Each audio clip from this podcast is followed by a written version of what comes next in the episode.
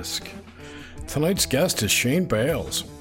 Shane is a former Illuminati member and is known online as the Runer from his blog.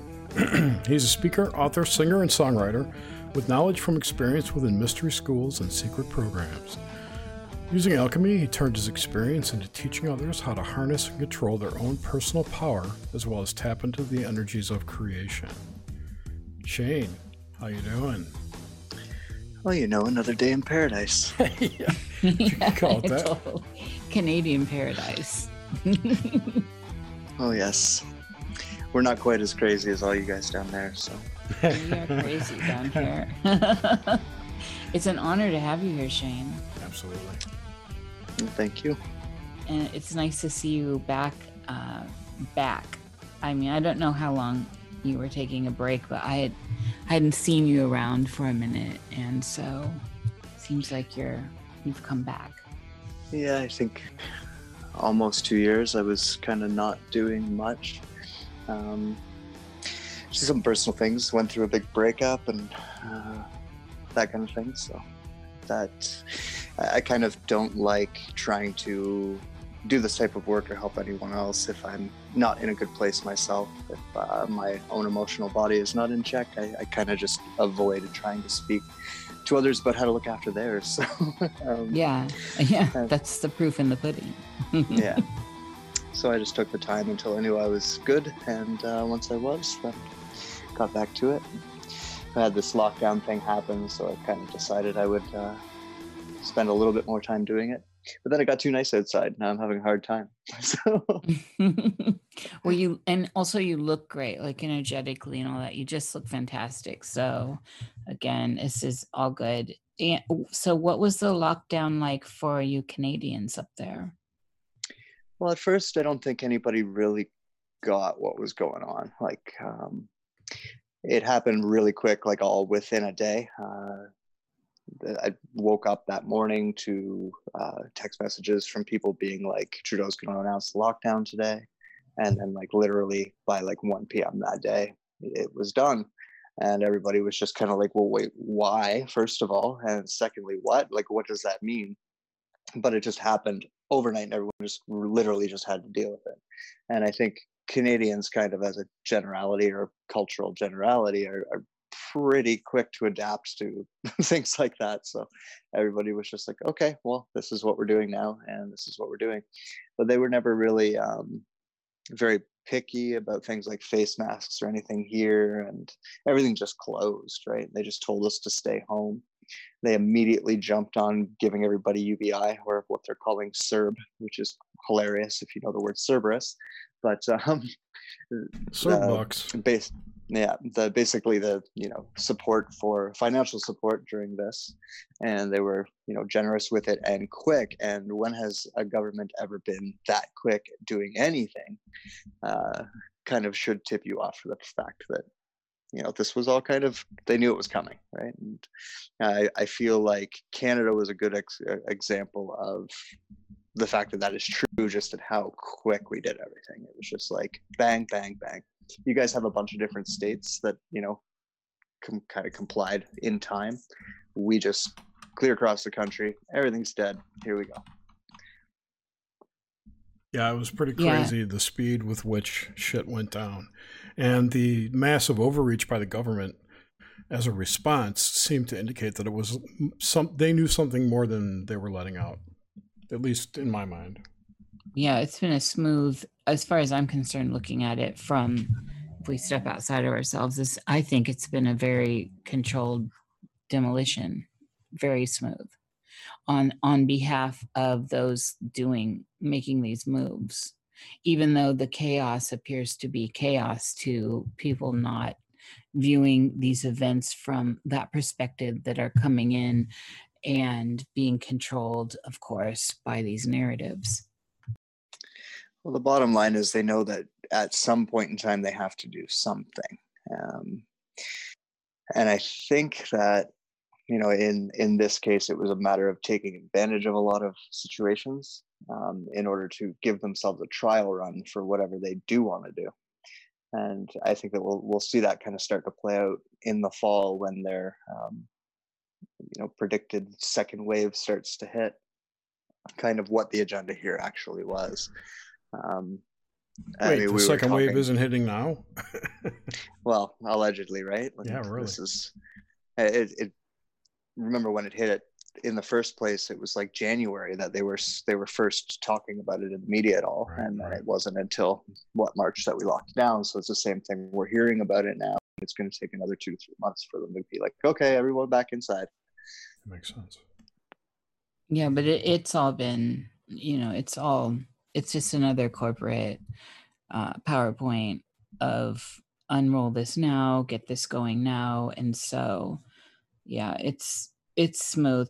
It's interesting to me to note how much piggybacking some of the other uh, stuff.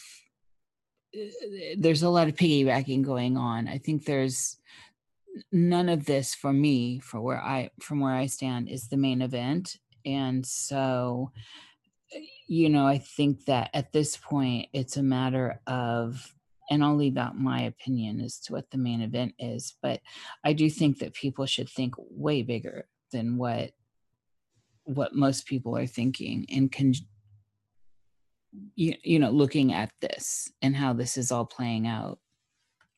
Yeah i agree. Um, they're calling it a live exercise right? And if to kind of start at the beginning, what I think has happened here is so as much as we've kind of taken things too far connecting 5G technology to the actual illness, the effects of the technology coming out, it's kind of like terraforming a planet um, energetically and, and the effect of that on you know the human species or all species is is going to be some type of change or some type of adaptation period. And you know like with any type of change or adaptation not everybody is capable of making the change making the adaptation and that was resulting in people dying people getting sick people not adjusting well. And i think that from there they needed something to cover up whatever was going on there because they couldn't explain it and didn't really even understand it themselves at least not at the level that mattered and because if you remember there was someone arrested right after this happened. Uh, CIA CIA guy was arrested uh, going back and forth to Wuhan. The Harvard guy. The, yeah, yeah, that was it. So Harvard, not CIA. Sorry. Um, and then they, you know, the, the speculation, um, especially in the conspiracy circles, was that you know they released the virus in that way. So if you put those two things together, that one thing was, you know, they didn't have an explanation for, they didn't want to have to explain, but they knew we would settle it would settle eventually anyways and it wasn't really going to be that bad uh, need something to cover up that so drop a virus on the people and if you kind of look at where the rollouts happen in terms of the technology and then the rollout happened in terms of the virus it, it does kind of fit that model. And with that guy being arrested i've kind of put two to two together knowing how these people work that that is what they did. They needed something to cover up the effects of what was going on. They dropped this virus not knowing exact or maybe underestimating um, how bad that would be. And then when that looked like it was going to be really bad, they had to make up another cover, and so they extrapolated it or blew up everything and put us into this lockdown. And now the lockdown itself and this process that we're seeing is something that they had already planned for a whole other reason. And I think they just dropped it now in order to give us a trial run before they actually need to use it. So that guy's name was think... was uh, Dr. Oh, sorry, Charles Lieber. If, if I recall I can't correctly. remember his name. Pretty sure. Yeah, was... I think that that's uh, that's uh, that sounds right. But I and he was a, a, leading expert in nanotech. Yes. Mm. Yeah, that's that's key right there. It's a definite silver key. Well, uh, so I've been I intentionally follow some of the auxiliary stuff because I know it's coming into play. And uh, I have had my eye on all the strange animal news, especially when we look at uh, bio warfare in conjunction with viral outbreaks. And so there was about a month ago, there's been all this crazy monkey stuff going on. And about a month ago, there were these monkeys that I guess stole the samples. It stole positive yeah, stole samples, samples, of yeah. COVID and took them into the jungle. And I thought, okay. And I intentionally every day I'm looking at weird news news of weirdness with animals because that's, me too. Com- me it's too. coming into play. And yeah. so that's where I, I wanted to get your your your thoughts and vision on how that's going to be important later well what's been going on with nanotechnology and nature has been happening for a while. Um, people aren't wrong to think that that's part of what's in the chemtrails. Uh, it's kind of like a, a replication process. Um, i don't know if you guys have seen this where you guys live, but it's definitely happened all around me and uh, people I know in this area have also noticed that like if they keep tearing down a lot of trees and they're doing that and then once they tear down the tree you'll notice that the inside of the tree is almost gone. It's like hollow. It looks like something ate it from the inside. And obviously this is not some type of new insect doing this. So um, this nanotechnology has been being put into place for a long time for a variety of different reasons. Uh, couple it with you know the 5G technologies and everything else. Uh, if you follow Rick Kurzweil, Kurt, Kurzweil's work on nanotechnology and listen to some of the ideas that he has presented, uh, he always says, and this is already well underway, and this is already well underway, because this is already well underway.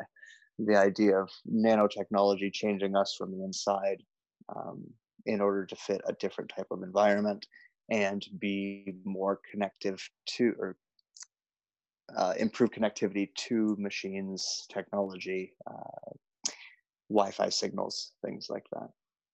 So uh, animals also being affected by that, and uh, it, what can happen, and it, it's kind of the same thing that's happening with us. It can either, you know, kind of spark a, a what you would call like almost like a leap in evolution in a species, where they start to evolve because of it and adapt because of it.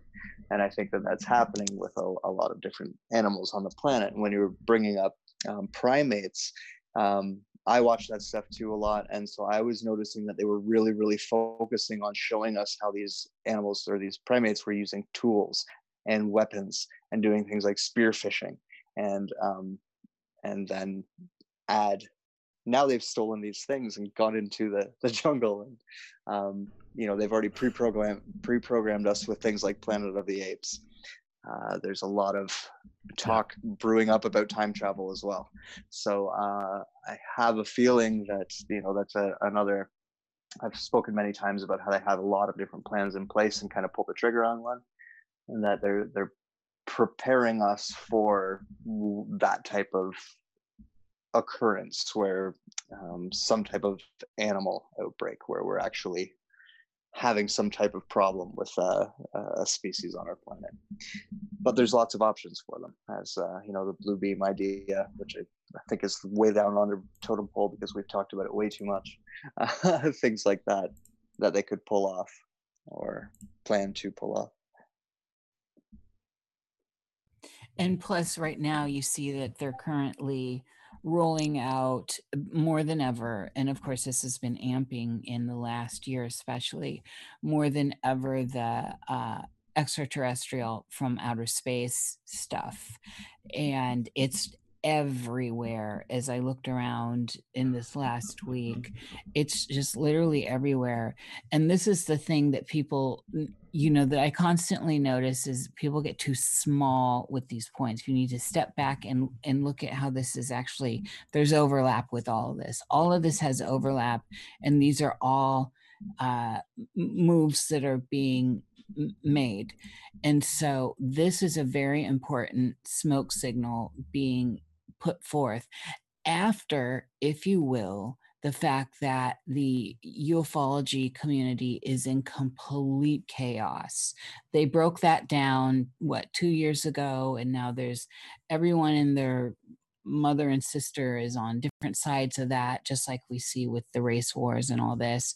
So it's there's no unity in the community, as they've been saying, and here they are rolling that out. And so it's interesting to see how, in line with all of this that's going on, got us trained to be locked down, got us in the idea of viral infections and shutting us up with masks, and also, if you will, hiding this new upgrade to uh, Homo sapiens sapien with what could be going on biologically. There, in my opinion, there is something about hiding. There's some change going on, and some of these uh, units need to actually be hidden behind masks at this point until there's a, a, a quote unquote open rule. So I'm, I'm, I'm also wondering how you are uh, v- visualizing or seeing what are these optics doing for you with this also uh, UFO stuff coming online just recently? Well, I've been a little bit outspoken lately about secret space programs and stuff like that um, being a bit of nonsense. Our entire concept of what space is and um, how we travel it or, or travel from place to place and where these places actually are is is just kind of way off and they are constantly bombarding us with the opposite narrative both in the mainstream and in the alternative media of you know these space wars and these invaders and you know the good guys are coming to save us and the bad guys are coming to kill us and imprisoning us for years. And now we've got all these saviors coming and uh, all that kind of stuff. And you know within our community we're primed and ready for them to just exploit the shit out of that. And I'm not sure if I can swear on this show. Apologies if I can. Um, oh yeah, go yeah, fucking nuts. Tear it up. but then in the mainstream, they're also like, it's kind of a double-edged thing because like they dropped that information, nobody batted an eye at it, right? Like everybody was so caught up in the COVID stuff and all of that that nobody really paid much attention to it. But so it's kind of like they're laying a groundwork while we're not paying attention that they can then point back to at one point in time and be like, oh, but we told you. Right. And, and then everyone will claim, I, oh, it's a Mandela effect. right. Yeah. Don't get me started on that. uh, but yeah, I don't I, I don't know how they're going to do it but there's something that's going to happen in our sky that they're not going to be able to cover up and they know that that's coming and i think that they might try to play off of that in this kind of fictional alien invasion world that they've painted up for us will this um, be some kind of solar event well if you're familiar with like the blue star prophecy and yeah. the idea mm-hmm. that something passes every once in a while that illuminates the sky right? Um, oh, the blue is coming, huh? More or less, right? that what what that uh, mythos represents is is going to happen or is already happening. It's it's there, and it's it's that's why they're doing their best to change the sky and alter the sky so that yes. we can't see things. Um, I was I, I sit in the same park because it's a really good place to watch the sun dip and um, I watch them every night build a blanket of cloud for the sun to fall into. Yep. And then once the sun's in there, you start seeing all of these really weird colored reflections, and then you can actually time them where it goes from a rainbow effect to a purple color to a blue color very distinctly, mm-hmm. and um, that is because it's reflecting light from something.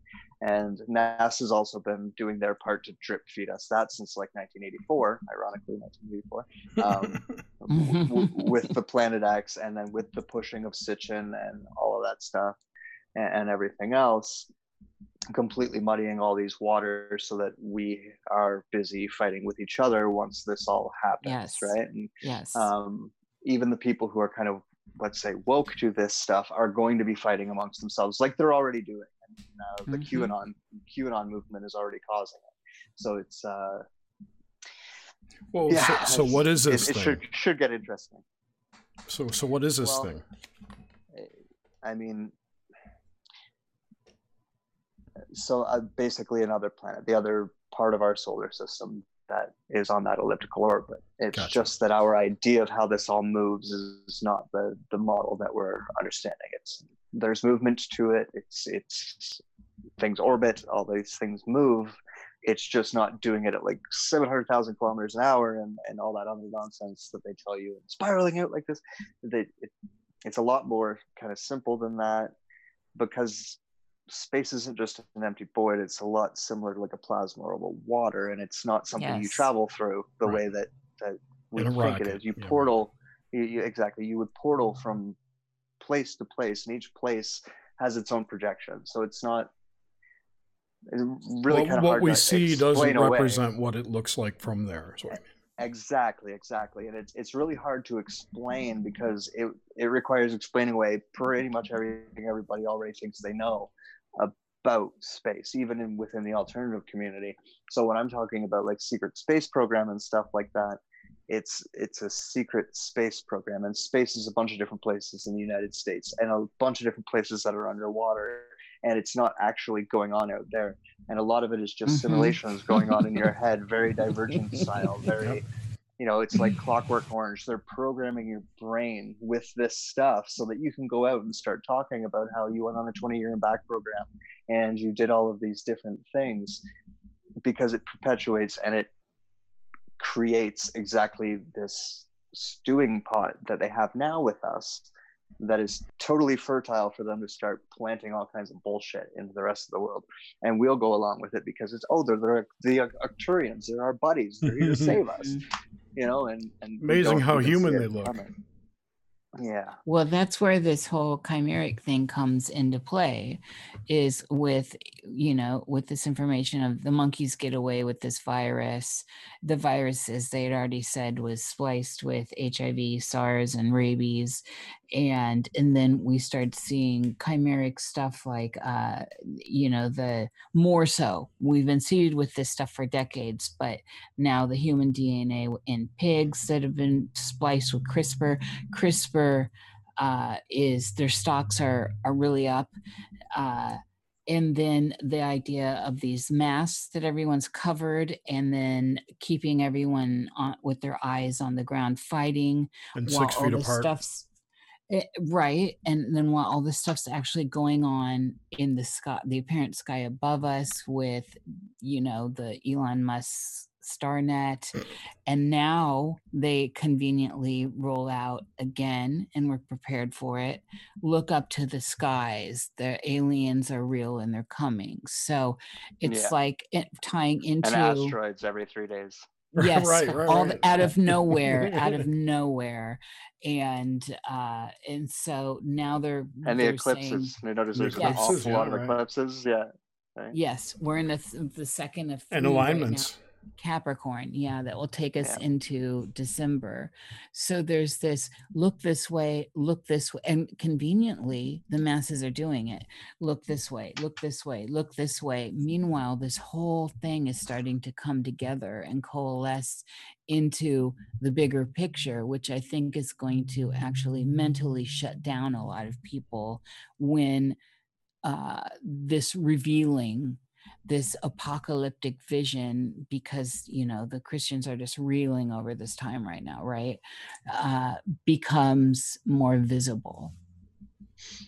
Yeah and i mean i've been pointing it out for a bit now that you know the technologies for pretty much any science fiction movie you could think of that enslaves us um, are already there. So uh, let's start with robocop because it's kind of the most like uh, the yes. closest to the surface right now, right? um, what happened in RoboCop? You had the police and the people, the elites, paying people to go out and cause riots and cause unrest to drive some property values down as other property values up, as well as make the police look inferior so that they could roll out RoboCop. And then they had a bunch of different versions of RoboCop, and the movie was actually about the different RoboCops fighting amongst themselves, right? you guys still there? Yeah. Yeah. yeah oh, yes, that's okay. that's exactly what I, I am saying. They're going to get what they want. But so keep we're following. And so, you. so there's RoboCop, and then you've got NeuroNet. Um, all the stuff Elon Musk is doing in terms of uh, you know imprinting things into our brain, connecting us to the internet. Ray Kurzweil stuff with the nanotech. So we have Minority Report as well because now we're starting to arrest people for things that haven't done yet. We're starting to um, implement things based on simple genetics that uh, you know we're going to start imposing on them. Gattaca, those different things are all all ready to go as well.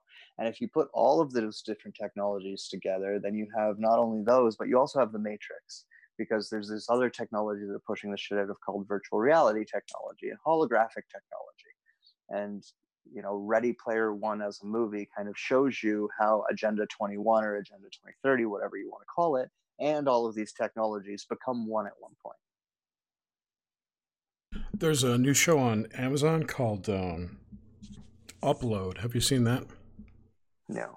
You should check that out. It's uh, like pretty much what where I think they're going with it. Where you, when you die, you get put into a virtual quote unquote heaven, and then it's like in-app purchases, in-app purchases for everything, from coffee to donuts to an upgraded quote unquote experience within this virtual realm. It's pretty creepy, but interesting nonetheless.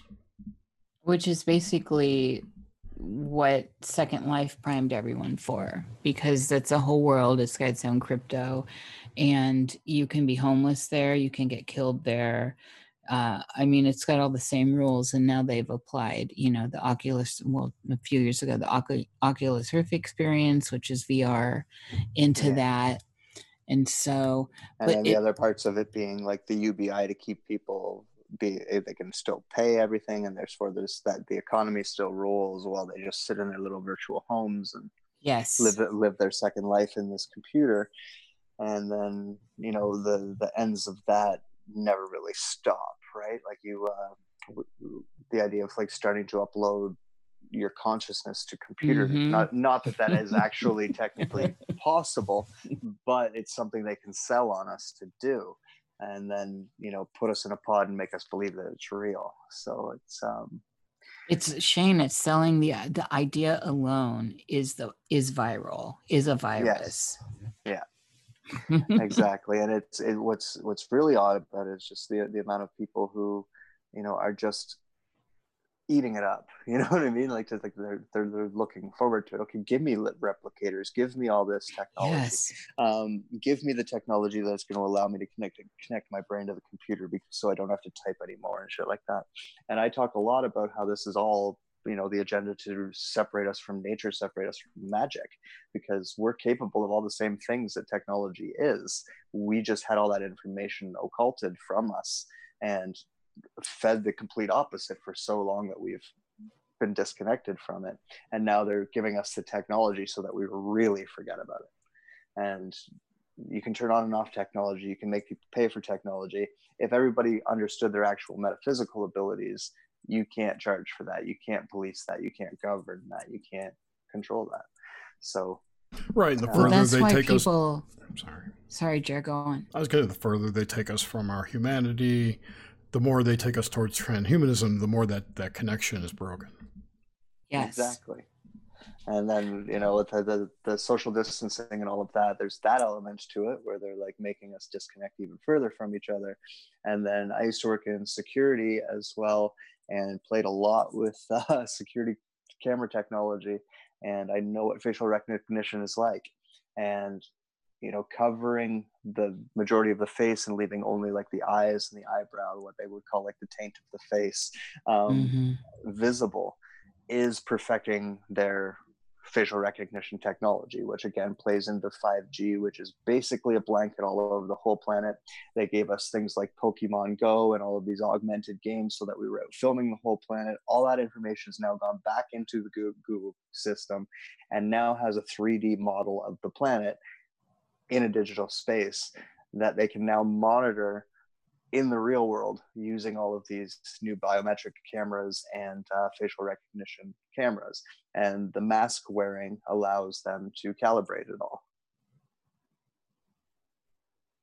I had the same thought that it was just a way to, to make it the facial recognition even better with the masks. Yeah. Like they already have it. It's just like i, I used to like i did in a stadium with like 40000 people and i could pick a person out of a crowd as long as i fed their picture into the computer ahead of time. The computer would find them and be like they're right here see blah blah blah. And that's that's where this is headed. And uh, this this period of time where they've got us wearing masks is so and the social distancing part of it like the two meters six feet whatever it is is so that they can make sure that this is all up and running and good to go and more or less putting eyes on the whole planet that's scary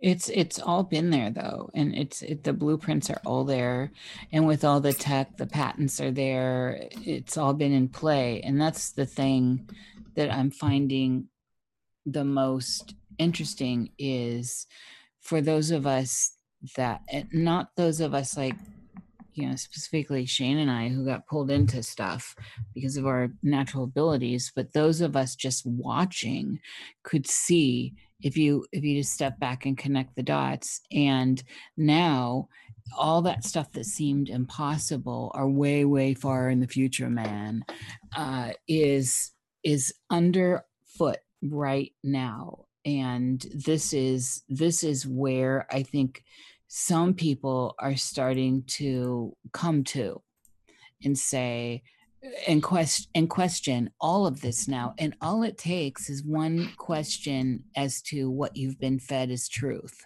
to to you know i think for most people that are are actually functioning at a higher level one question as to what you thought was a solid truth that now you know is not a solid truth and may possibly be a lie from those that you thought you could trust to crack the foundation on which they stand yeah, and I mean, there's an element of everything that's going on here that's beyond their control. In that, and I think that might have been part of your question earlier that I forgot to address um, was just, you know, the natural evolutionary process that this planet's going through. Um, energetically, it's kind of like an upgrade, and the DNA, if you will, is changing because of it. And they're trying their best to not only stop that or slow it down, but uh, control it and make sure that we don't notice it. Um, that's another big part of trying to keep us inside over the summer was because with these abilities come heightened senses. Uh, people are already figuring it out and they think that it's it's really it's just because of lack of pollution or whatever and the, uh, element of that is true but your senses are getting better. That's why the air smells different. That's why the sun feels different. That's why things are starting to feel different. You've been changing gradually over a period of time and just take, taking a big kind of step. With all of that going on and all of this shit going on um, you know the the combination of that is it, it's it's putting people in a position where if you are not 100% with conviction on the side of love and truth and growth and evolution and adaptation and all those good things then you are going to spiral the fuck out of control and end up behaving like one of those NPC type people we talk about, which is, I don't like people talking about because I don't believe that. But um, basically, pulling up, pulling behaving, down statues and rioting. yeah, kind yes, and, and, behaving like a fucking sociopathic monkey. You know, like, uh, and it's almost like a, a choice between like you know choosing that love frequency or that fear frequency and you're going to either evolve or devolve if that's even a word. Um, and if you go into like a lot of like any prophecies or anything a lot of channeled information came onto this too even though like their, their terminology got taken kind of way too seriously of like this split in the world and like a, a, a two worlds kind of being created. It's not literal like that. It's not like the ascension or the rapture idea where it's like every good people are going to go over here bad people are going to go over there. It's like this schism is what we're living through right now. And how that all plays out we is yet to be seen and that's what they're trying their best to control.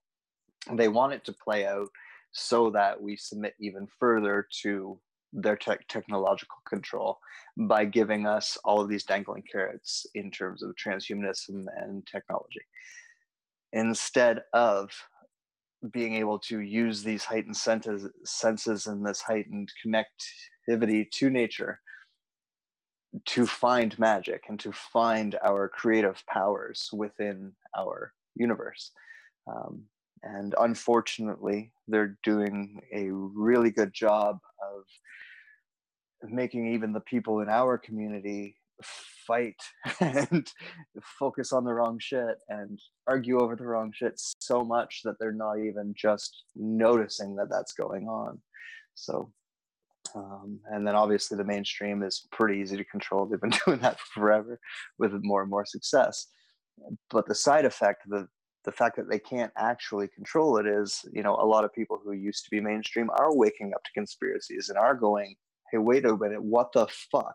And this has kind of backfired in that way for them on a pretty large scale. You know, like um, I did a podcast with Pat Miletich, who's a former UFC fighter, and kind of that day he he had got his numbers back from I don't know if it was Spotify or Spotify or iTunes or whatever it was, but and he had like surpassed like you know CNN and ABC and everything. So that tells you that like all of this work that we've been doing in terms of trying to wake people up and spread this message and give people that that foundation to figure things out has been working. We're just it's not on the scale we wanted. And um, i think that a really beneficial thing for us would be to instead of feeling defeated because it's not on the scale is just appreciate that we were able to do anything at all because this enemy we've been up against has been pretty fucking powerful. And the fact that we've fought back and, and gotten this far made the walls bend at least this much within the matrix is really important for us to hold on to because that could be our the fuel or the you know the stone we sharpen our sword against for this next set of battles with them. Which begs the question who is quote unquote they? I mean are they is it humans? Is it humans controlled by uh, interdimensional entities or something else? Well, started. I mean, the the system has run forever with, you know, what we call Draco controlling humans and the rest of the world. That got turned over to the humans that they were, you know, employing to run their show, and the humans have more or less passed that over onto an AI system because they don't know. They're just they they're not clever enough to keep up the level of control that they wanted. Um, during that transition is where we started to see a lot of slip ups, and the result was they had to close a lot of cults and destroy a lot of bases and stop a lot of programs.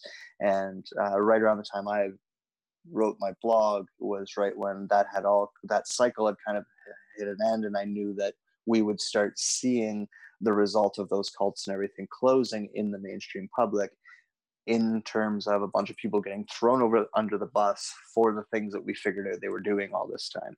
The pedophilia the human trafficking um, the bullshit about space all these other things. And and now that has happened where we've we're, we're seeing that. Um, of course while i was saying that everyone was talking about mass arrests and everything else and although i love that idea uh, clearly it hasn't happened. And um, we're dealing with another round of it. You know like we do every two to four years of someone's coming to save us and arrest all these people and throw them in jail and don't worry the mass arrests are coming. Just just wait. But uh, until i see it uh, i'm I, I just don't know how anyone can keep believing in that cycle at this point. Um, that hope beyond cycle that we keep getting caught up in is why we didn't take advantage of the situation when we had it and why it's just now that we're we're having to say i told you so. You know we're having to shake our heads and be like guys we tried to warn you that this was all going to happen. You didn't fucking listen and now it's right on top of you and you're fucking pissed about it. But unfortunately it's almost too late so what are we going to do about it now that it's here? Yeah. And, and most people don't want to have that discussion this is and this is this is war. People need to understand that. And like all wars and it's not a war in the way that people want to visualize a war. It is a different kind of war. It's a deeper war. It's a bigger war. It's a wider war. It's a war it's though. a spiritual war. It and wars have uncertain outcomes and the idea that the savior complex the savior complex is going to do nobody any good but get your ass killed and uh or you know eaten up sucked down the drain however many ways you want to view that. And so it's a i just i i get a little weary when i hear all the the savior complex chatter around the internet and uh because i feel like well first of all it's a forced agenda in and of itself and it it allows people to get cozy again which then lulls you into that field of poppies. And so with that said though would you make would you make it clear your view on the idea of what the field of space is above us so that some people that may find this understand where you come from with that? Well, i kind of went into it a little bit earlier but i guess so where we think things are and where they are isn't correct. We see a projection that's based on an understanding from here. That's not to say that these other places don't actually exist. They're just not physically located where we think they're physically located. And if you were to go to Mars and look back at Earth, you would see a completely different thing because the makeup of Mars is fundamentally different. I I don't really know the way to explain it because I, I guess. How about uh, we, the holographic overlays that are viewed from Mars' surface are different from the ones we view here? Exactly, exactly. And the, the hologram itself, like everything's holographic, right? Like it's, it's it's starting from like a core and just kind of spreading out like a hologram, and the collective consciousness of whatever that aeon is affects that hologram. Right. So the way we see Earth is based a lot on the frequency that's coming from that aeon, which is very much influenced by our collective consciousness as well as its own consciousness. And therefore, when you go to planet to planet or system to system, you're actually encountering different realities. It's not like just visiting a new city. And that's like people ask me all the time to like describe other planets and stuff. You can't really do that because it's your frame of reference is completely different the way you describe things, the way you feel and interact with your senses is so different that there's no way to translate it back into language here um, without just saying it looks like you know Star Trek or something like that.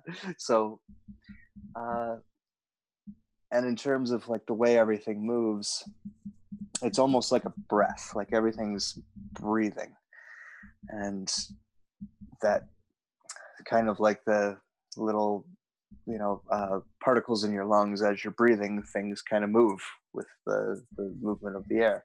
So uh, yeah i think that's about the best i can explain it is that people are thinking of everything as if it's solid when it's not. Everything's a projection right? Everything's being mm-hmm. projected holographically. And so that idea of like actually taking a rocket going across space and visiting somewhere doesn't make any sense. You have to slip through some type of element of reality in order to experience this other element of reality.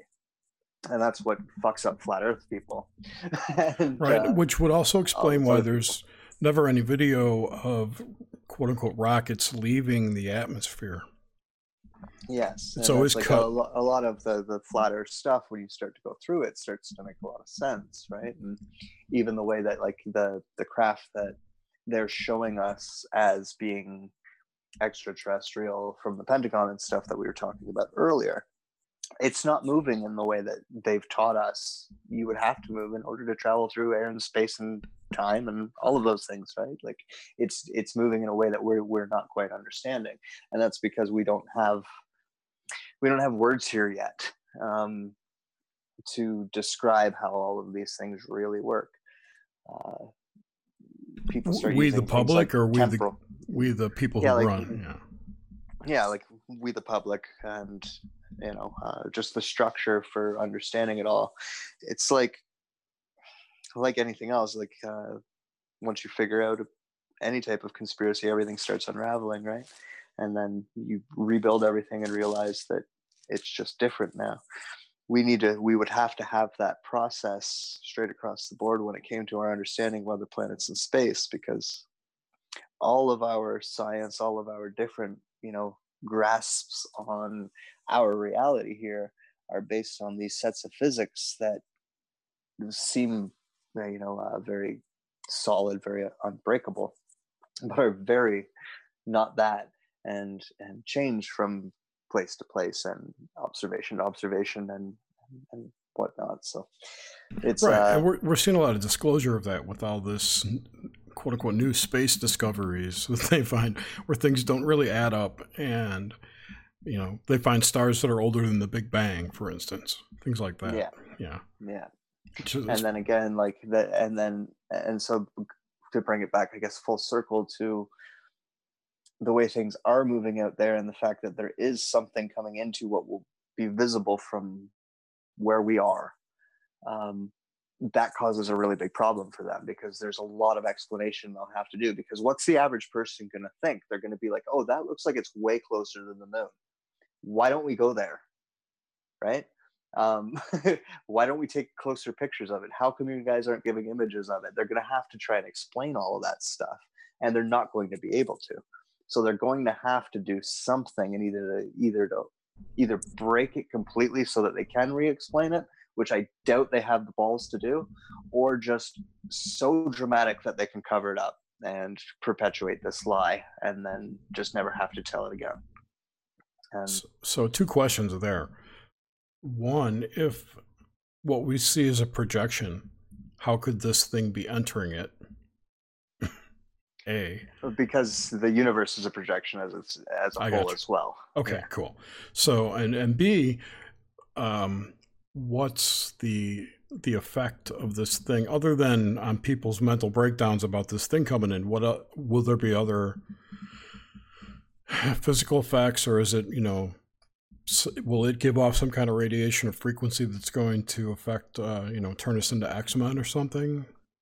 Uh, nothing that drastic. Um, at times in the past, in past cycles, when it's passed, there has been, you know, earth changes that come along with it, but that's more or less because it it, it runs on the same cycle as galactic cycles, like or mm-hmm. the, the the universal cycle in itself. Like when we're talking about like the galactic wave type idea where there's um, an energy upgrade or an energy change or an energy shift, um, the movement of that thing coincides with a lot of these changes.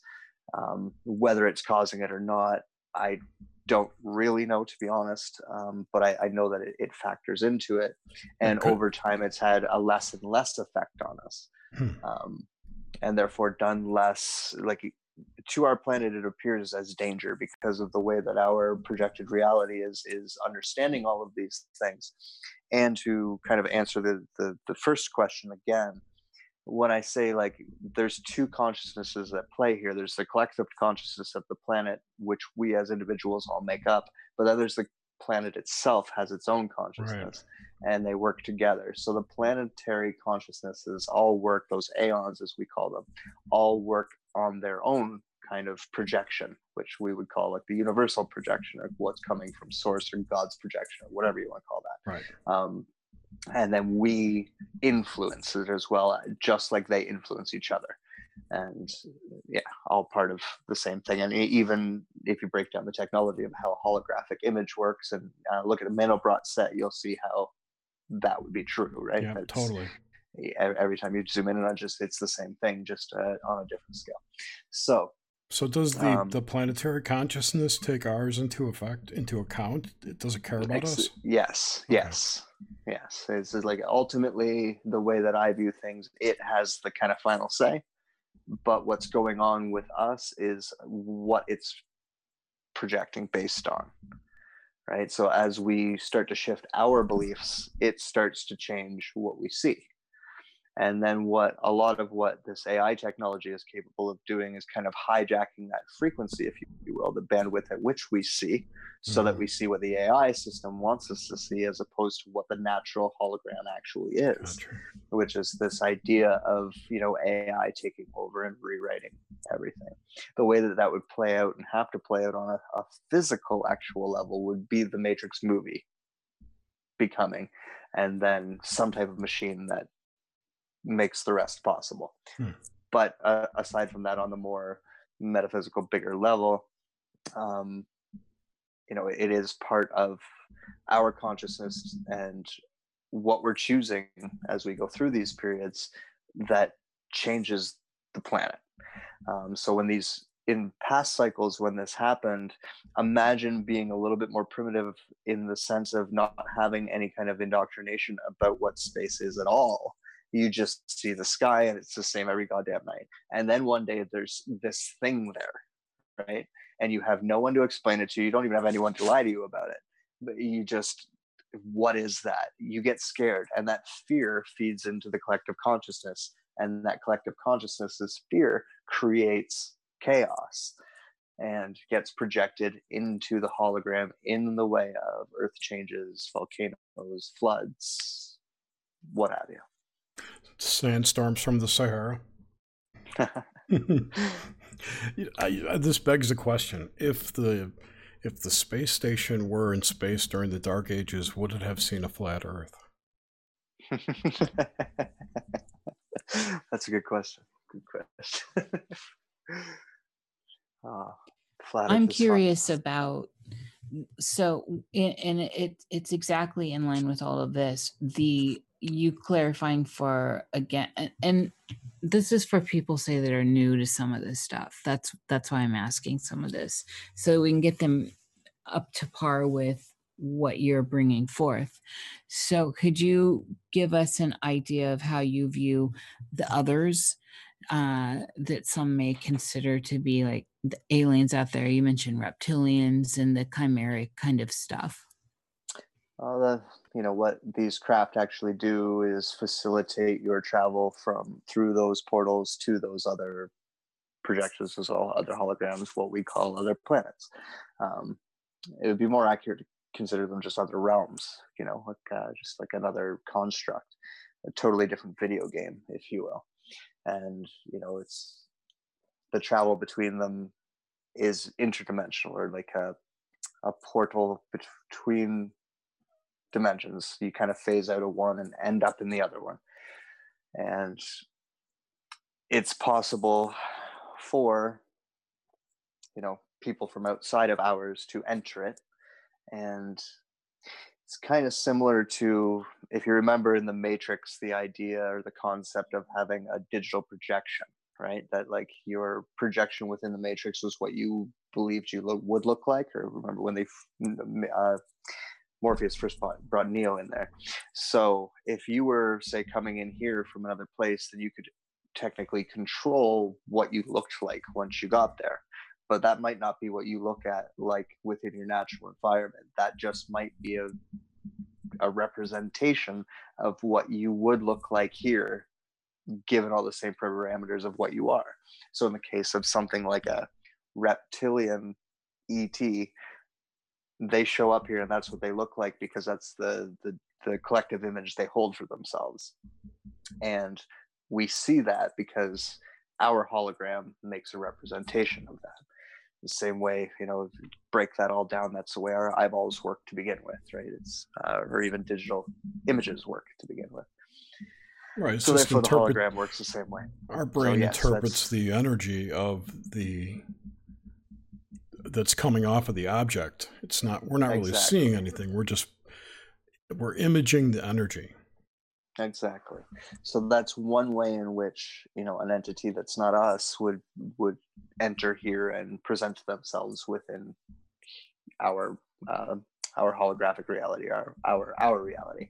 And then the other one would be the fact that there's layers to our reality in terms of what we call dimensions as well just different shifts within the fre- frequency and we have names for these heaven hell um, the astral realm uh, the dream inner realm, earth, inner earth, inner earth, things like this. Yes, and uh, all they are is just a, another dimension, another layer upon the holographic projection that is here, and you can interact and play between them, and that's what interdimensional entities typically are, um, like a disembodied soul uh, in purgatory or in uh, Sheol or the the realm of the dead, the, the ghost world uh, dimension. Uh, can interact with this one simply by you know phasing in and out of the two layers of it. And that's why some people see ghosts and some people don't is because they're just more sensitive to the, the that shift in i believe it is just light right? Like a, light spectrum switch um, and therefore can see uh, what's going on in those other dimensions better than others. And then when we dream we are accessing one. When we astral travel we are accessing another and so on. And that's just all within our planet with within our planet's hologram. So the, the dream realm excuse me is separate from the astral realm?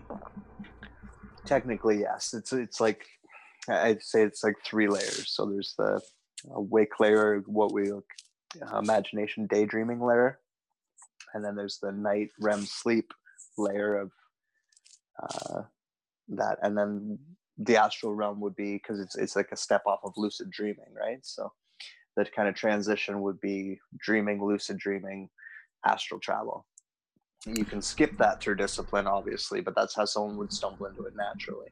And all three of those dimensions, if you will, or I just call them levels, um, all interplay within our own as individuals uh, input into the collective consciousness which then has an output into the hologram where does remote viewing fit into that same type of thing only you're you're training yourself to see other places within this particular dimension in real time so in astral travel and and and um, remote viewing could almost be viewed as astral traveling still only you're doing one within the astral realm and you're doing the other one within our realm like our waking world yeah, okay dimension. that makes sense that makes sense yeah like real real time astral travel is what you call it in terms yeah eh, eh, because in terms of doing it because i know how to do both eh, you're doing the same thing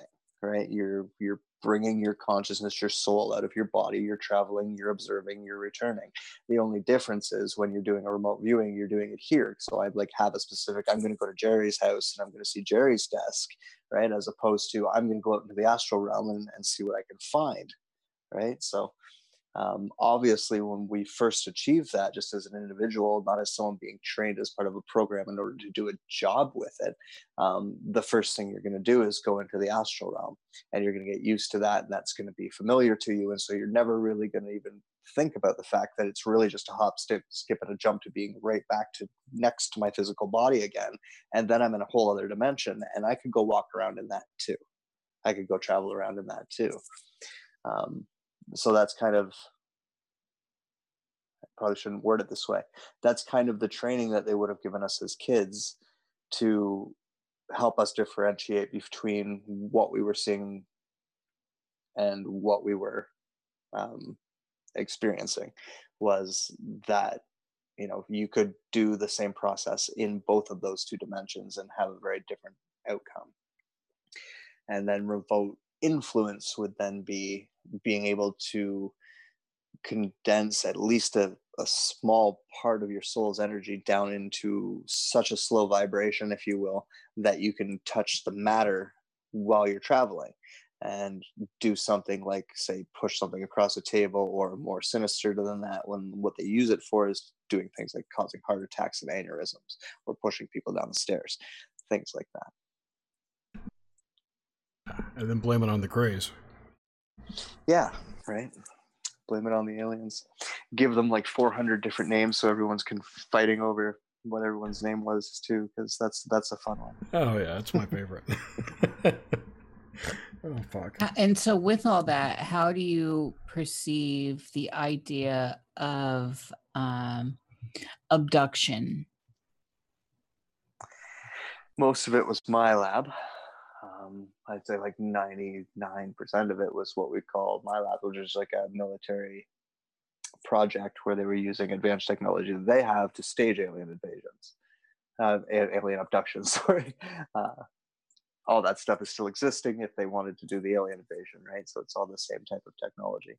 Um, a lot of it wasn't, you know, aliens at all and this goes into a lot of what i talk about in terms of what the, the, they're capable of in terms of running psychological simulations running controlling dream time for an individual.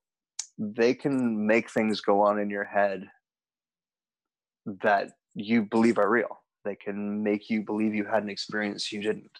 And with the MILAB stuff, a lot of it was testing that. There's a bunch of different stuff that they were doing because they were doing a lot of genetic testing. Um, you know, the hybrid hybrid programs, all that stuff that you've heard about. Um, also creating a meme of abduction and al- evil evil aliens and invading aliens and the idea that they might invade one day all of that stuff being foreshadowed all through the same MILABs program but uh, I think for you know what we do, the biggest problem that they created was the secret space program because um, I, I use the this like hallucinogenic, hallucinogenic drugs like DMT, salvia. Um, people who have done these drugs have experienced things like living out an entire alternate lifetime before coming out of their trip, right? So, what's the difference between that and a 20 year and back program? Absolutely nothing what they figured out how to do was induce people into a trip state that lasted 20 years. So they would live through 20 years. And then if you've seen Clockwork Orange, you know that they've also figured out how to imprint images and thoughts and smells and sounds into your brain as well. Um, and advance that technology really far so they can actually create a whole dreamscape for you to just live in for what you think is 20 years. Really, it's 20 minutes or two hours or whatever the amount of time is not 20 years. But of course, if you live through that and then you come back and they've programmed the end of that to be like, hey, step into this thing and we'll bring you back till you were uh, 20 years younger, then you can come out of that. You're going to look at your body. You're going to be 20 years younger again. You're going to believe every fucking word of it. And that's how a lot of these programs work. That's a lot of it. Isn't that these people are actually out there running these missions? They're running virtual simulations that they believe are real and they're being tested and all of that stuff is being recorded as data so that they can pre-plan shit like what's going on in the world right now so that they can anticipate what's going to happen. Absolutely. I i mean i've seen this firsthand through like lockheed. I'm wondering what uh what your ideas are of this experience we're all having right now this shared uh the shared sim that's happening now and how it differs from any of that which we've been speaking of. Oh, i don't know if i want to go into that because i would have to give a really long detailed explanation but i've been kind of hinting at the fact that the reason why we're hearing about simulation theory and that everyone's terrified about it is because i think they figured out that we're actually in a simulation. I think that this matrix has already happened and yeah. I think that we're watching a repeat of it. And yes. I think we've done this about six times, and I don't, I don't, uh, I don't think that I believe it, and I have very good reasons to, which eventually I will explain at length. I just, it's hard. yeah. So well, it's um, an entangled. It's there's a lot. There's a lot to explain. Exactly. there's a lot exactly. to to unexplain. A, yeah, to unexplain yeah. is the best way, and then to yes. plug in into the the rare the raw data at the bottom of it. So with without what, an explanation, just just with those that statement alone, how long have we been in this current one? Do you think? How long have we been in the simulation? This current this current iteration of it, yeah. Like eh, I, my guess is around sometime in the 1800s. Um, uh, much longer than that. Um, I'd say everything for the last 13,000 years up until sometime in our not too distant future mm-hmm. um, is has been playing on a loop six times. Okay. So going right right back to the Draco, like if you've if you read my blog, right back to the creation of the parents. Mm-hmm. Uh, from that moment to a little bit beyond now, or whenever the end of this is, has has happened three times. But that doesn't mean that each time we've run through that, it's taken thirteen thousand years as well. I don't know the actual number of how long it's taken, but just like the 20 year and back program doesn't have to take 20 years. This loop that we feel is 13,000 years playing over six times doesn't have to have taken 13,000 years to have actually played out. So, So, uh, what what happens when this simulation ends? Does it, is it a reset for us? We just don't even realize it, or does it um, manifest as a global catastrophe, or or what? Um, I think each time we've hit the end of the loop, it's manifested differently. Uh, in terms of its end and what that will look like, I, I would rather not kind of speculate on at this time. But um, basically, that's how the movie has to reach an end. And I believe that end is us getting into pods one day just like we've been talking about through the most of this conversation. Yeah. I so I want to get the idea of uh, you know I'm constantly presenting this to the world around me uh, that the real mining that goes on here is soul mining that the real gold is actually soul content. And i'm wondering so with that said and and without understanding or knowing any of the stuff I, I I talk about and bring forth. What is your idea of that essence of sentience, especially when we conjunct that with sentient other sentient ideas such as sentient AI? Well, um, I guess you could define sentient however you wanted, but I would I would say like soul versus not. Um, you know, I I have a soul and my consciousness is attached to that, and an AI system was born within some type of machine, and its consciousness is attached to that. Um, in my explanation of how AI has come to be and and works I've explained that um, source or what we call God, that whatever that consciousness is, when they were first starting this whole thing, had used AI as kind of like a holodeck experiment construct for souls to play in, if you will, in order to learn how to go out and co create with the aeons.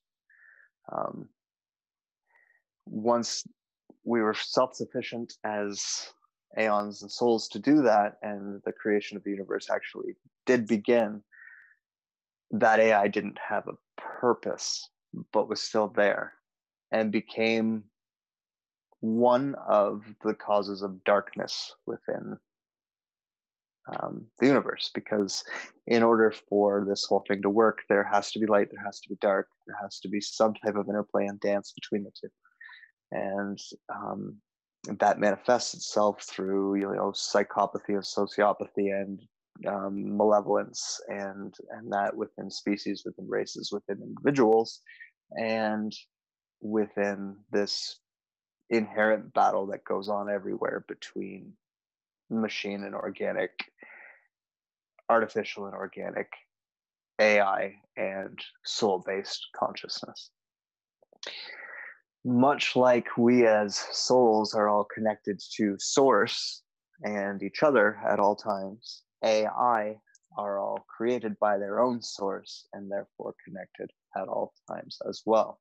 So again, we have this, you know, um, analogy of God and the devil, or the yin yang, the black and white, the good versus evil, the right versus wrong duality that um, is a clear, necessary part of the physical manifestations of this universe.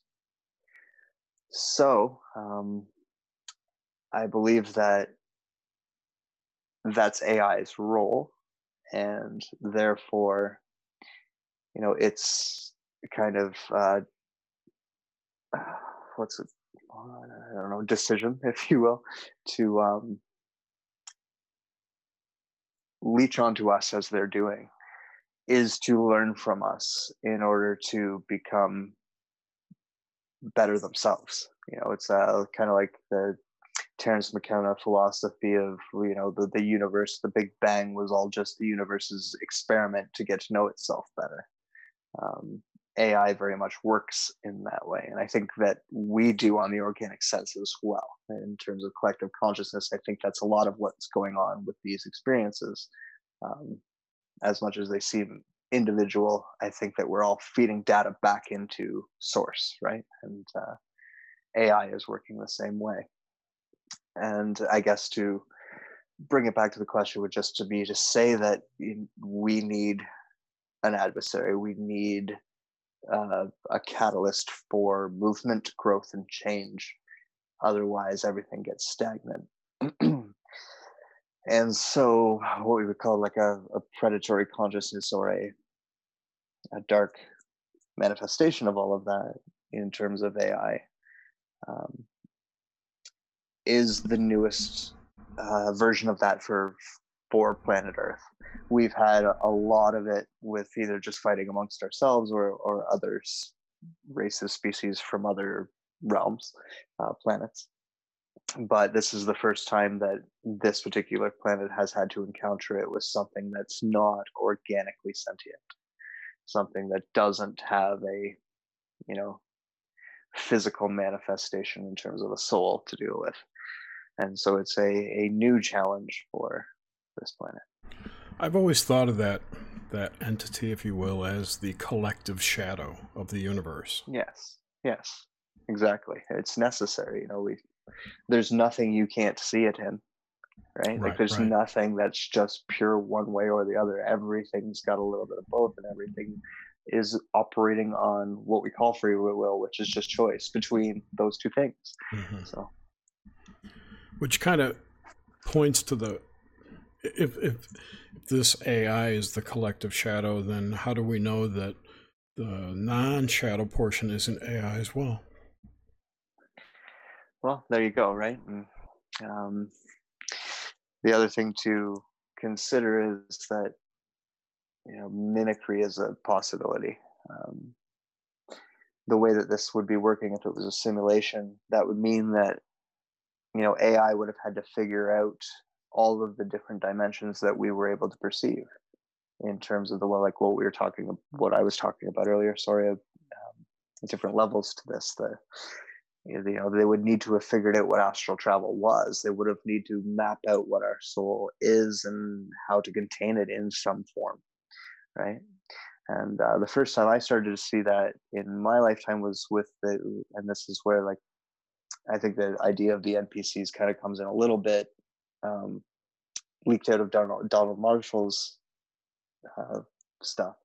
Uh, the idea of like clones being operated with artificial souls in them, which is a possibility because and this is where uh, some of the technologies we were talking like uploading your consciousness to something the best way to describe it is the difference between an ai and a vi so an ai is an artificial intelligence. It's something that is uh, thinking on its own it's doing its own thing. It's it's it's learning it's growing it's changing all of that. A virtual intelligence is basically just a digital copy of something at that point in time. So if i took a digital copy of your consciousness right now and put it into a computer, it would be you, but it would be you right now. And any experiences that you have beyond the point in time I took that would not be part of its experience.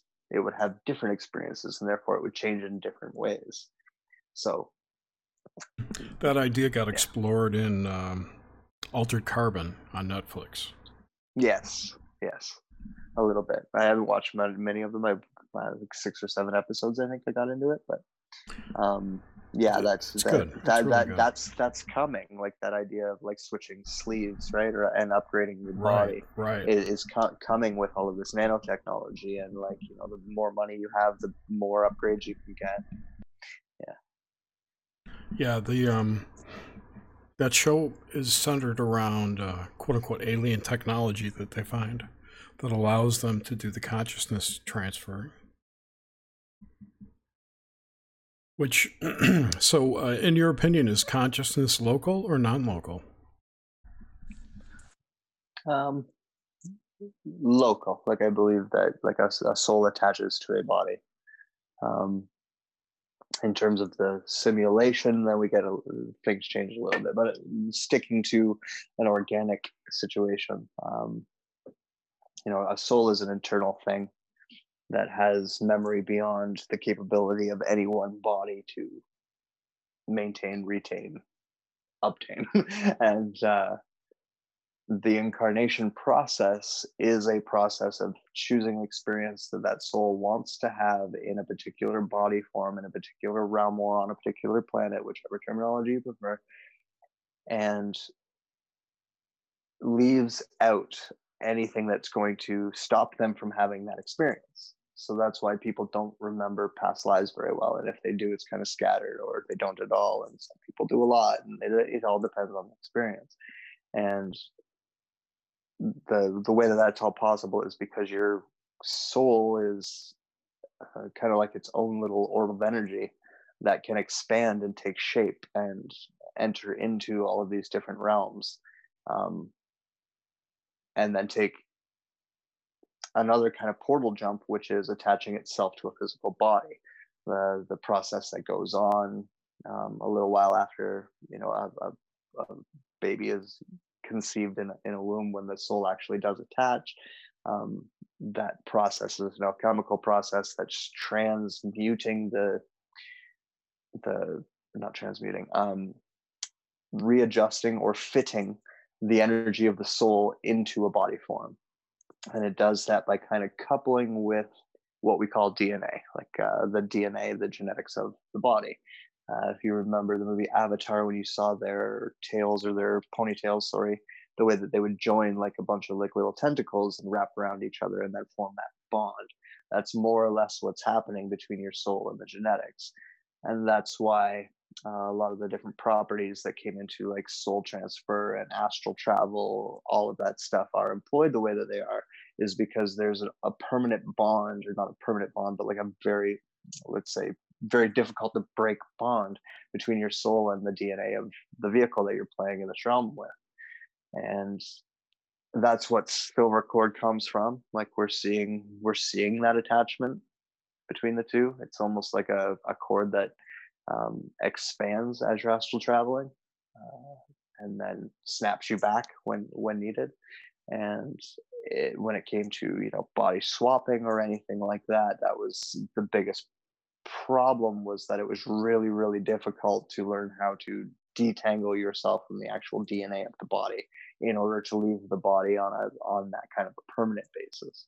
And death experiences the reason why death is has that traumatic experiences is to break that bond and uh, people when they're having the, that experience that usually would come back registered as like a fly going through a tunnel at a really high speed and there's a light at the end of the tunnel is that breaking of that bond. And um, that got hijacked within our community because of other things that we would take us onto a different topic altogether but um, that that uh, mechanism of how we are attaching to these bodies is kind of where our consciousness is sitting at that time. But it's also existing everywhere, right? Because soul is again energy and everything's connected energetically at all these different levels. So, just like I was talking, there's at least three different levels to our perceivable reality there's three different levels to the bigger reality as well and we're operating at all of them all of the time. So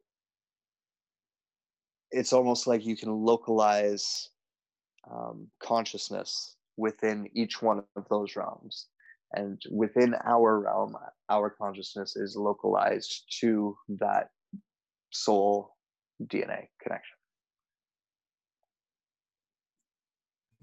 I would like to explore the ideas of, of bondage in this experience and within this experience uh, as as uh, or in context to the idea of the imitation of life the the fractals in which we find ourselves ever spiraling in and out of.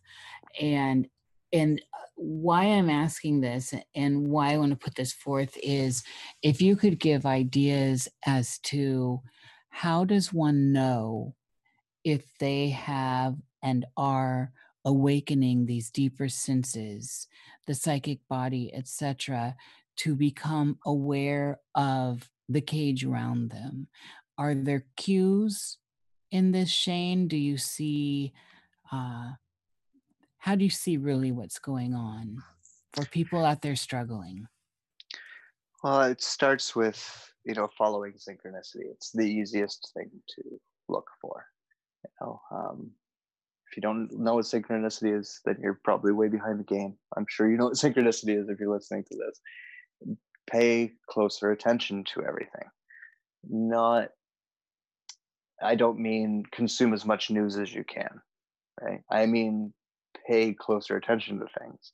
Maybe even narrow down the amount of data or stimulus you're getting so that you can learn to pay closer attention to things it's like looking at a a flower on a a day that's got like a very slight, very occasional breeze.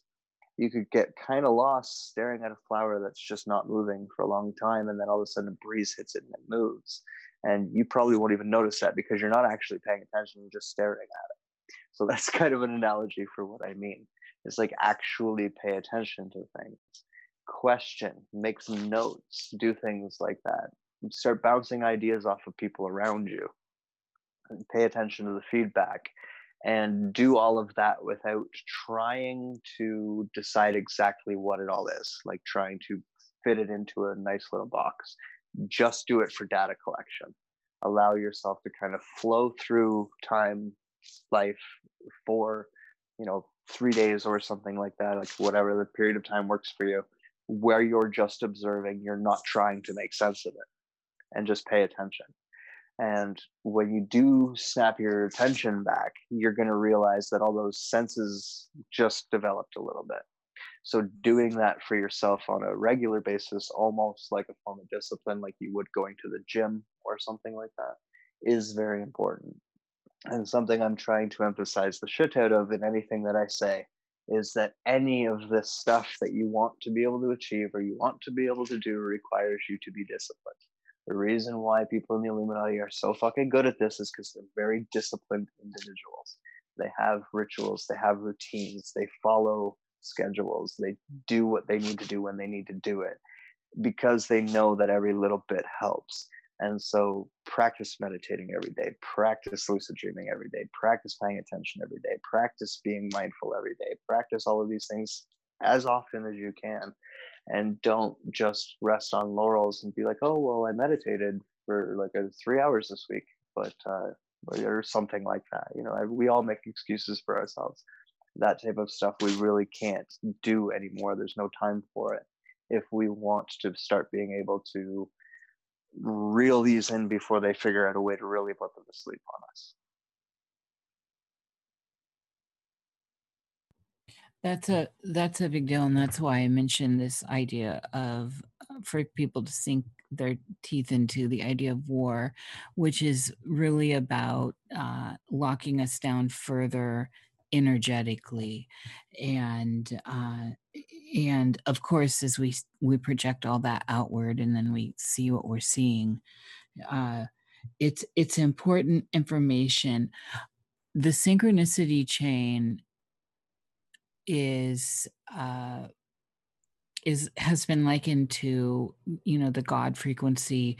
And then it was interestingly put forth in the the matrix as a, a bad glitch as something it's on to you now. The they the algorithms are on to you. Yeah. And so where how do you how do you see that bit of seeding into the consciousness that we're all swimming in right now well, that's just a big bigger part. Like it's the, what the major agenda overlapping of them just trying to discredit anything that's would lead us towards our own magic and our own creative abilities, right? And, um, flat out lying to us about what deja vu means in a sense like that is ways yeah. that they do it, right? So, yeah. yeah. It felt like trying to disarm us from a tool that we really have and, and should be aware of and use. That's what it's all about, right? Like that's what Lord of the Rings is. Uh, why they they made it a movie. That one backfired on them, but still, like um, you know, that's that's why they take these things and they make movies out of them. and that's why they make movies out of them before they show them to us.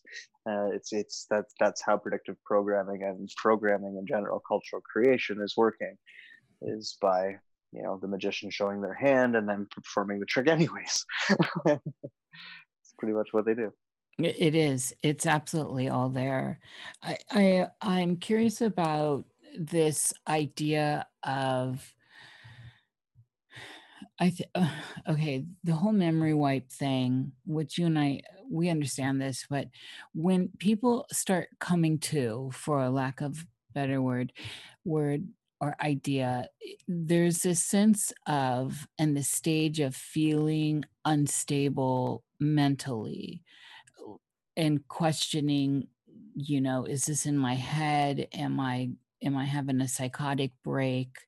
uh, when you start to see how thin this is all uh, this this illusion fuckery around us how thin it really is and how pliable it is uh, it there's this idea there can be an idea that is often thrown back at people at this stage of awakening within self and rising within self that they're they're going crazy that that's crazy and it fights against laws of known physics and then the whole materialistic thing uh, comes into play. What are your thoughts on all of that?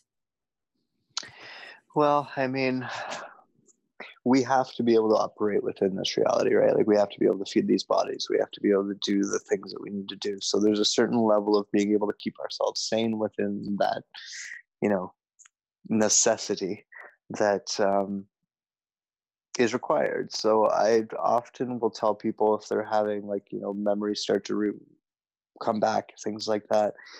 And I'll, I'll ask them the question of like, is it disrupting your life? Right? Um, is life still good without these memories? Can you continue living without trying to recover them and focusing and dwelling on them? If you can, then do that, right? You're okay. Just continue being okay. You don't need them, right? If they're making you feel crazy and they're making you crazy, then yeah, you really need to start digging into them. And the tools to do that exist within any type of psychological practice, right? Like typical trauma regression works for that. Doesn't you know? Um, Dianetics works for that. A lot of different things will work to help you do that. It's a matter of finding what works best for you. So, again, uh, a good thing to do is to try and experiment with a bunch of different regression techniques, and and do that. Um, so wait, how, how, how different is Dianetics from Scientology? Oh, very. Okay. Very. very. Very. Because I don't want to get Dianetics rid of my Thetans, you know? No, no. Dianetics, Dianetics he did first, right? Like, right, right, right. He, he, he, he created, he used Dianetics in his creation of Scientology, of course, but Dianetics in and of itself is works. It's actually a very easy way to explain things to people that they can employ on themselves. So it's, uh, it, that's kind of another you know throwing the baby out with the bathwater in terms of that guy too. Is, yes, not not the greatest of men, but he did do that one thing right. Um, so, you know, a big part of keeping yourself sane will be just not trying to wrap it up into a box, allowing it to instead of you know trying to take it as as something so serious like a solid reality and just take in the concepts and ideas and and don't wear them like a suit. Just kind of observe them again as as possibilities. And while you're doing that you're not getting as emotional invest, emotionally invested in it. And so as new stuff comes it'll come more freely because you don't already have a very rigid view of the way things are. People will get you know um, memories come back to them and they'll feel like they just got a, a vision sometimes right? Like or a download people will call it or like some ascended master came to them in their dream and explained all this shit to them right? Much like the way we interpret dreams your mind can really only compute so much at a time so it starts breaking things down to symbology.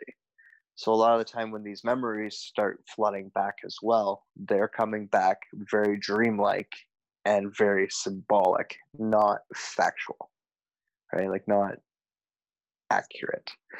And that needs to be remembered.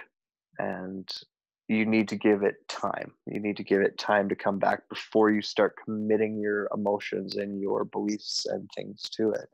Um, very similar to like learning about anything right? Like uh, just because your buddy told you that like you 9-11 was a, an inside job doesn't mean you just went oh 9-11 was an inside job you looked into it right? So um, look into your own experiences and memories.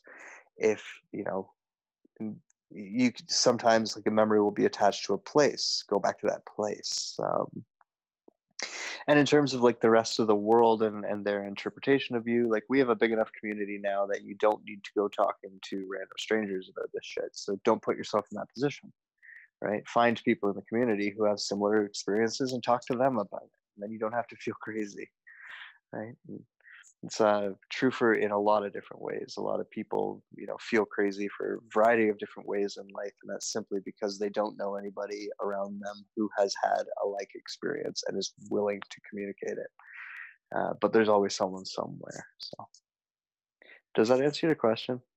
Yeah, it's something that uh, that I notice. And I hear a lot from from people, and and I myself have said at times when speaking to others where eh, you know it's just almost like a knee jerk reaction or statement saying this sounds crazy. And uh, when i say it i'm saying it is a connecting factor to someone who may be just starting to come to the idea that reality around them is not what they thought it was.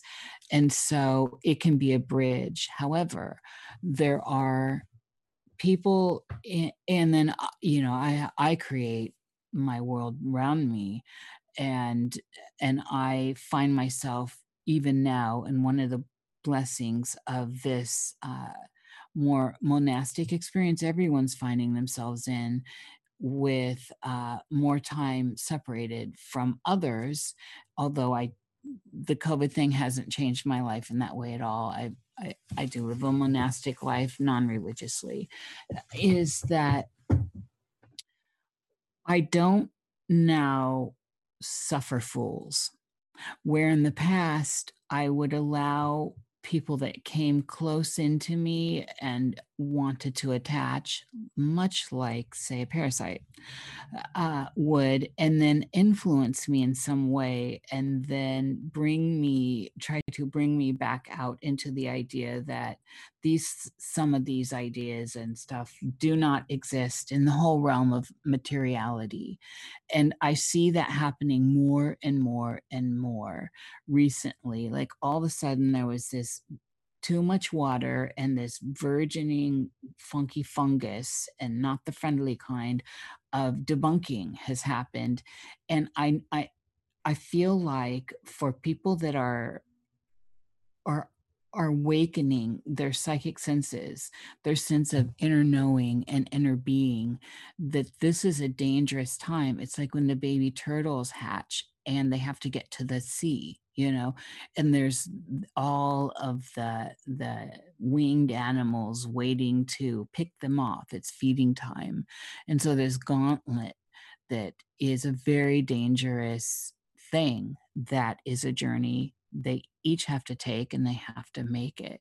And so that's what I'm noticing. And that's why I wanted to get your opinion on and your wonderful words that you just presented here is i'm also trying to send out a beacon of hope to people that are going whoa this doesn't make sense and then they teeter back and forth well einstein said this and you know the makeup of reality and of legalese and all this fuckery this web that is spun around us here uh, that is that does exactly what it's supposed to do. It's a consensus created for us. Yes. So uh, you know part of presenting information like this because i find that the energy finds people find what they need to find and if they're finding us then there's a reason why. And uh and still these kind of like debunkers and then there's the others that are putting out absolute nonsensical crap that gets people honed in and down these crazy rabbit holes that are uh, death traps. Uh, it's it's tricky territory, and so the idea of of trusting the process, you naturally have an autonomic system on a psychic level and you know how to breathe your body knows how to breathe and once you allow that process to take place without thinking about it and allow these systems to work there's a beautiful unfolding that happens and it's okay to step away from ideas that once served you and move forward. And I that's what I'm saying here, Shane. I see a lot of fear happening.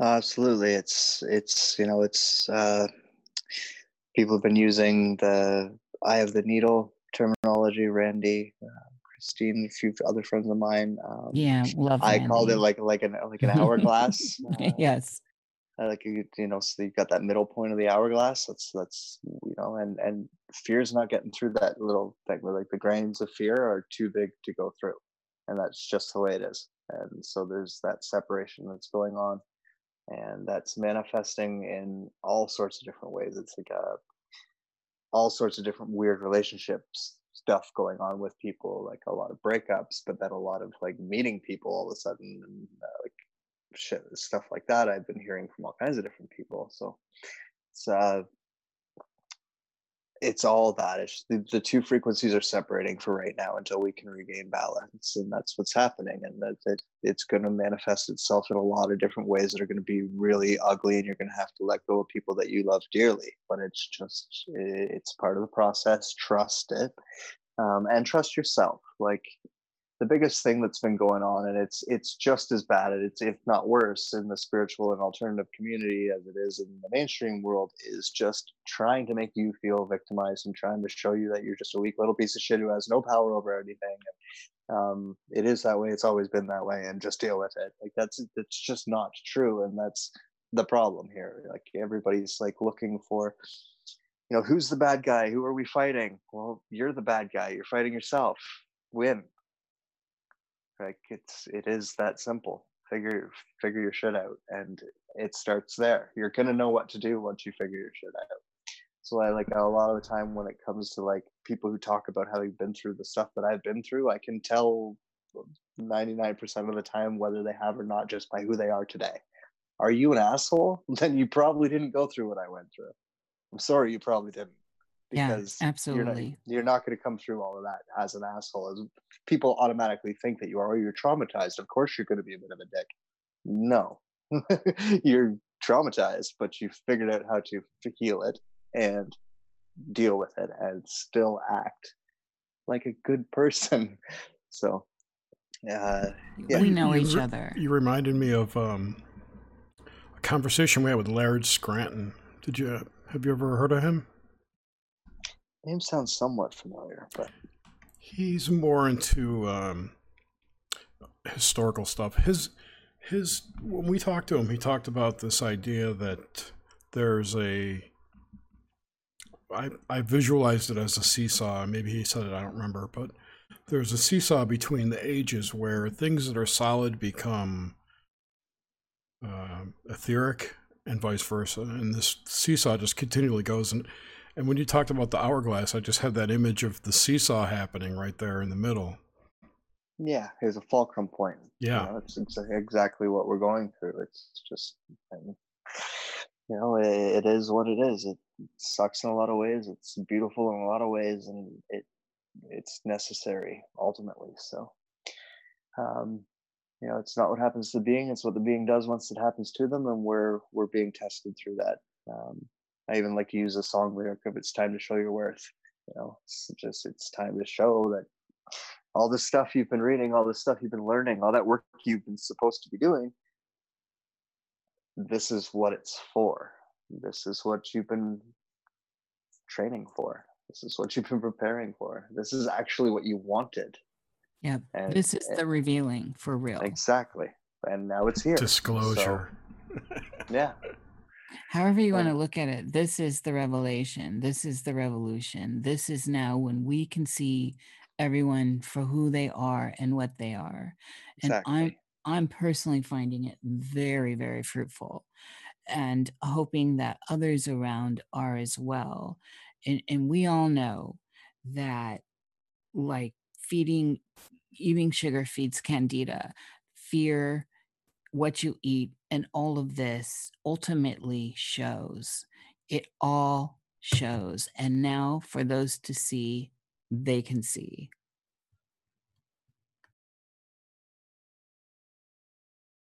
Exactly. It's uh we all knew it was coming. It just I think it kind of just hit us all a little bit unexpectedly. And uh yeah, now now all of everything we've been talking about for all this time, it's it's it is right now. And we'll, how we move forward through it is is us defining history, it's us making our mark as a species and it's also a big part of what we're doing as individuals for our own soul journey so um, you know it, all of that you know it love and fear it's it's it is that simple uh, and so if it's it's making you feel that fear then you need to get away from it. You need to go towards something that doesn't because you don't want to get stuck on the other side of that hourglass by because you got hung up on a detail about something that you didn't really need to get hung up on you know? Um, forgiveness and accepting things as they are is what love does right? And understanding that sometimes you're just not going to be able to figure this out right now and so you need to let it go is what love does so if you're going to fight against that you're going to have a bad time okay it's just that simple.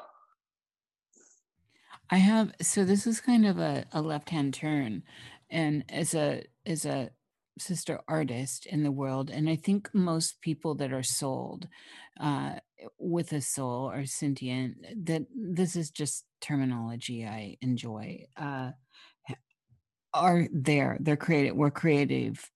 We're creative, and I think that's one of the ways to actually look out into the realm and see what's not natural, I guess, or without a soul. That's the difference the AI mimics.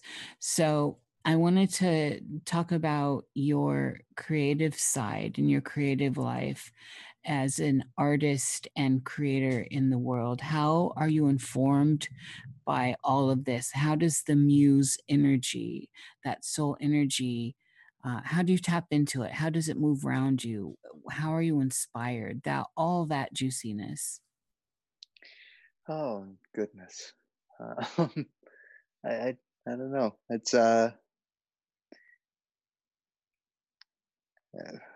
difficult weird time for me to try and talk about this just because i i haven't i haven't really been doing it. Like I, I sing all the time. I play guitar and stuff, but I don't like. I haven't been writing music for a long time. I haven't. I've been kind of writing a couple books.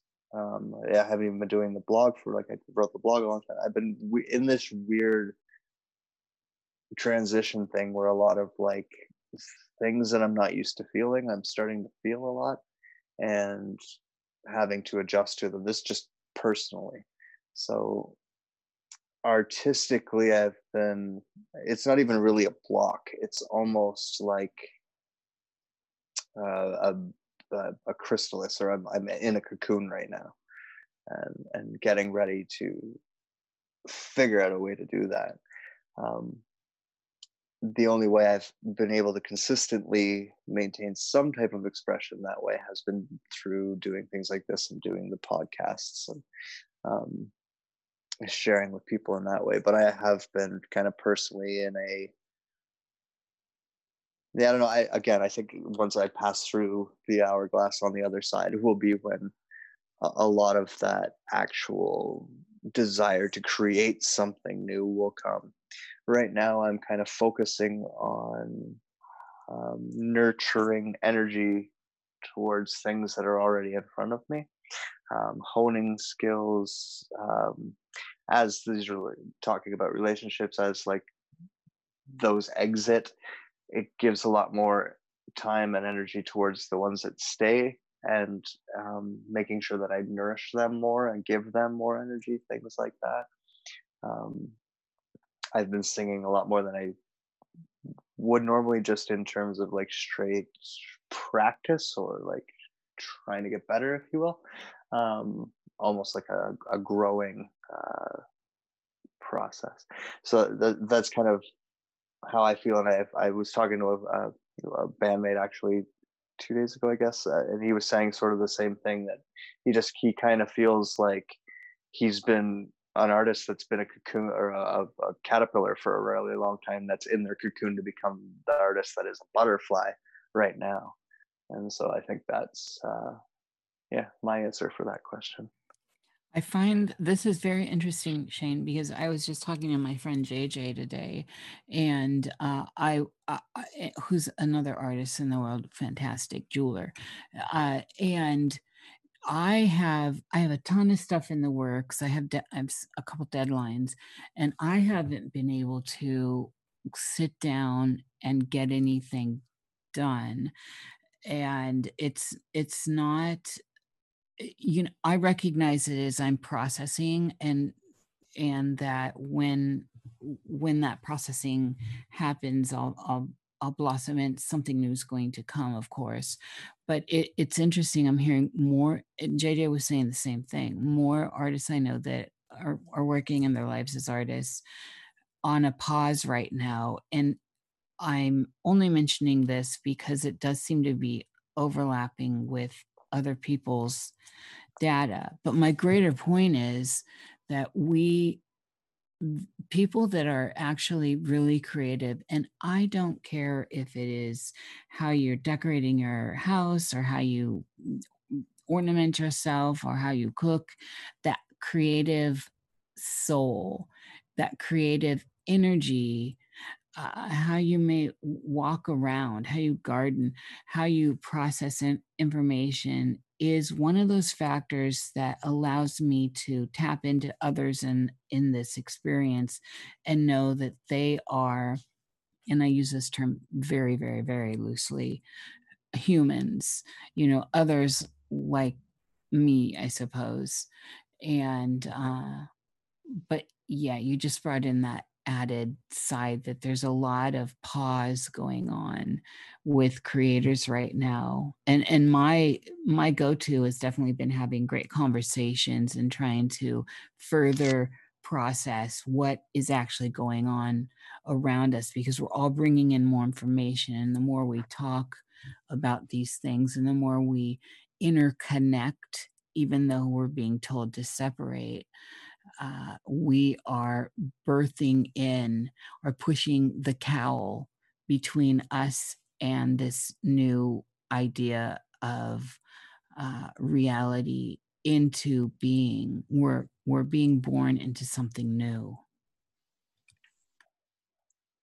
Yeah, um, I think we've everything we've been talking about has been talking about that in various ways, and um, yeah, it's it's almost like we don't have a choice. So um, the the best thing to do is control it. And that's why, like I answered the question about paying with paying attention earlier, is because you know now now's the time to be focused on the good shit. Like now's the time to be. I know that like all this bad stuff is coming to, but we already know all of that. It's the rest of the world that's just figuring this out right? We already know all of this. They're figuring this out now. Let them figure this out now.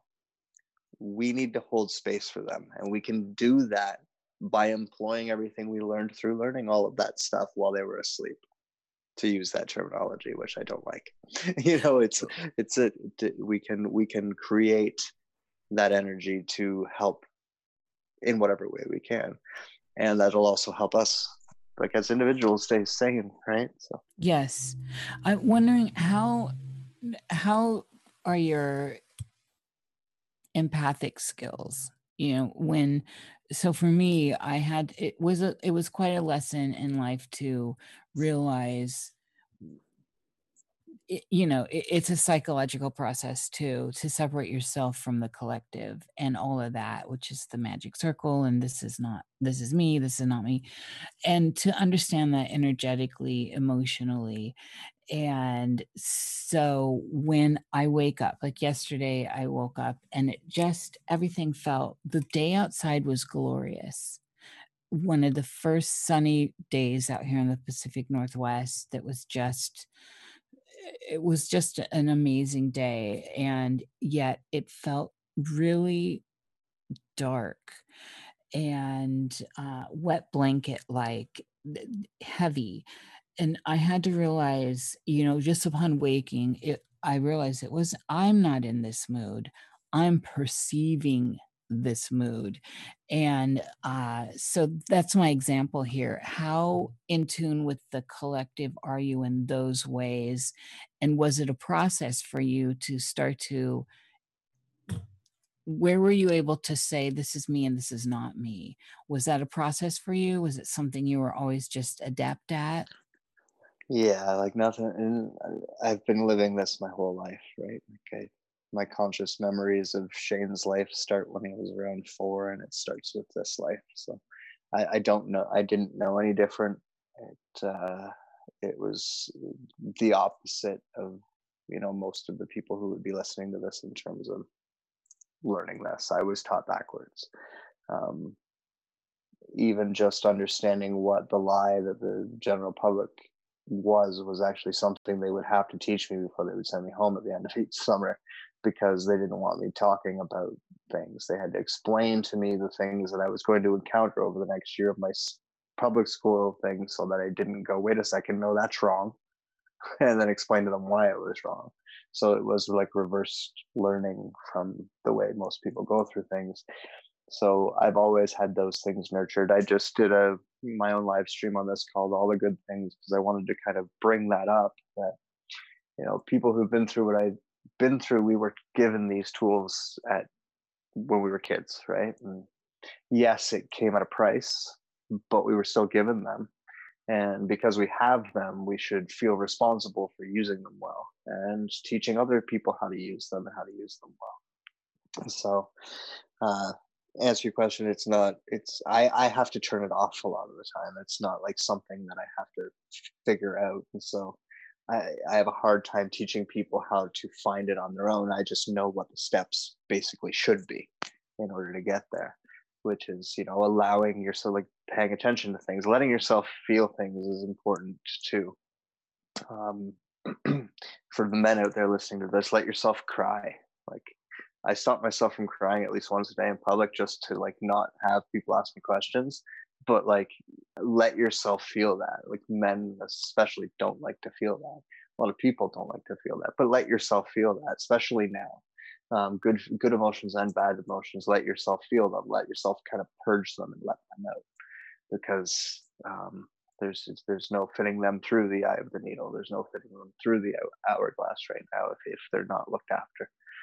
So um, in terms of developing this right now for people that's the biggest thing is to like actually you know pay attention to the people the things the simplest aspects of your reality right now. Don't get caught up too much in the multidimensionality of it. Start small and then let it grow from there. And your these abilities as they're coming online will grow along with that awareness and trust the shit out of yourself because you're powerful beyond anything you could possibly imagine. Yeah, this is absolutely wonderful. I um I, I I tend to like to wrap on those kinds of notes to leave people that are in that are struggling and have their hands out, you know. And so I don't know if there are any questions in the chat. Uh Jerry's usually watching that. Jerry. Yes. What was the question? Questions in the chat. Yes, yes. Do you support Gnosticism and what's your interpretation of it? Shane. Um, I support people looking into whatever they want to look into and just taking concepts and ideas from it instead of creating belief systems out of it.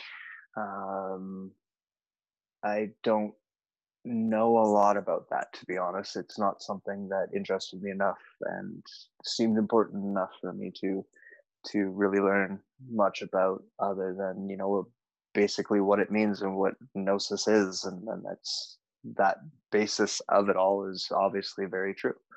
Um, in terms of the details and the in and outs of what it all means, I, I don't know because I didn't bother to study it myself. So um, I, I hmm. still encourage, like you know, even even with Scientology, like why not look into that? Why not understand how it works? Why not get why people follow it? Like try to understand the psychology of why people follow it. Like feel like that about everything. People are scared of stuff. They're like, oh, that's bad. Freud was a fucking maniac. We can't study Freudian psychology because that dude was an asshole. Hmm. well, it it's in play in like the majority of your world. You should understand it. You should know what it is. And Gnosticism the same way because it's one of many forms of theology on this planet that influences people and um, influences cults and stuff too. So I think that answers that question. Good point. Yeah, totally. I got one more and we'll let you go. So, uh, Oswald wanted to know if you weren't ruining the Illuminati, what would you be doing? uh, in the context of if I hadn't hadn't hadn't ever been part of it, or in the context of if they had had their way with me, I think probably the same thing. Um, I, I don't know. Sometimes I look at that. I, I had a really strong thing towards water when I was little and wanting to be a marine biologist that got totally ruined because of stuff they put me through. and uh, and so therefore I think that if I didn't get put through the things that they put me through, that I probably wouldn't have had that problem with water that I do now. And I probably would have pursued that that because I, I love studying wildlife anyways and i love studying nature anyways and if for whatever reason the ocean um, you know that's that's that's our outer space and um, yeah. it's it's it's fucking fascinating and there's a lot more things in there than we ever get told about so um, yeah jaws ruined the water for me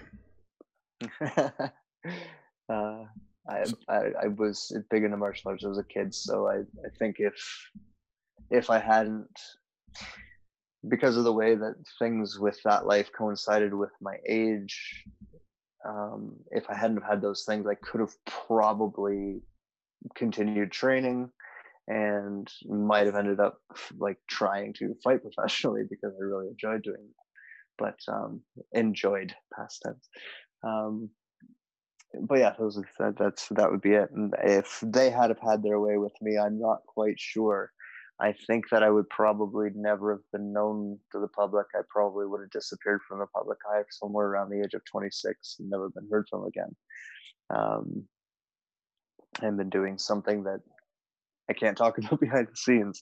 Uh, the other option that I know, and definitely where they were going when I was young, was to use my natural talents for, say, acting or um, speaking, singing, performing, uh, to you know like they do with other people who have those talents. So that answers good. both ways. Great. Thank you. One last question. also from Oswald. He wants to know what's your opinion of Wilhelm, the work of Wilhelm Reich. Huh. There's a lot of good in there for sure. you gotta look. You gotta. You gotta look into that. There's like so much of it that's influenced so many different things. It's um yeah. I think that's it's it's valuable. That's a, that's how to be the best way to put it. It's valuable information for people to take them all right. Well it's been a great pleasure yes, shane. thank, thank you so much. for spending this time with us and uh, allowing us to to fractal all this information out to those that are able to hear it and receive it No problem. Uh, nice meeting you, and good to see you again, Jay. Good to see you too again, Shane. Thank you so much, and thanks everyone for listening. Tune in next week when we'll have a a guest. I think I'm not sure. I haven't booked one yet, so we'll see what happens next week. But in the meantime, we will see you for sure in two weeks with David Whitehead, the Truth Warrior. That should be a good show on another obelisk. So, everyone, take care. Have a good evening and stay safe.